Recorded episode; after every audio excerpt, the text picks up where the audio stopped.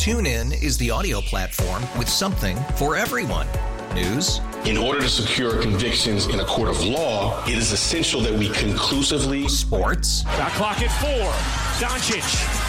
The step back three. You bet. Music. You set my world on fire. Yes. And even podcasts. Whatever you love, hear it right here on TuneIn. Go to tunein.com or download the TuneIn app to start listening. The pandemic changed a whole lot of things, including where we live. As new census data out shows that the pandemic pushed a lot of people away from California's urban centers, but analysts are saying it looks like people may be returning to counties that previously saw some of the biggest losses. For more on this, we are joined live on the KCBS RingCentral Newsline by KCBS insider Phil Matier. Good morning, Phil. Well, good morning. So- yes, it's kind of like the uh, uh, rubber band. You stretch it one way or another, but eventually it goes back to its old shape. And we are seeing people returning to the urban places like San Francisco, San Jose, and such, uh, mostly younger people. But there's another phenomenon going on, and that is people are moving to these sort of middle areas between the rural areas, the real out in the, in the boonies, and the cities, uh, the woodlands of the world, the Tracy's of the world. And that's changing a lot of how we do things, including our mass transit throughout the entire state of California, which could be undergoing some ph- phenomenal shifts as these population shifts as well. So that's something that started even before the pandemic because housing is so expensive. People are looking for cheaper areas to live. Did the pandemic simply exacerbate a trend that had started uh, before three years ago?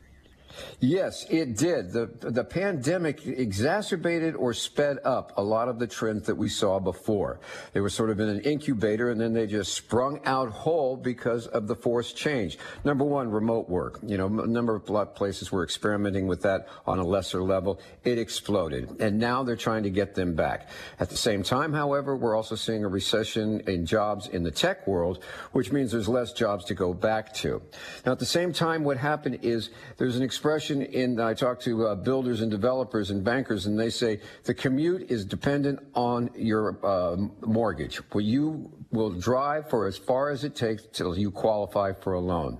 And that is taking us further and further outside the core areas where houses, you know, independent standing houses, which are still the hottest commodity in the real estate because people will live in apartments, but they really want to live in a house once they get into a family situation.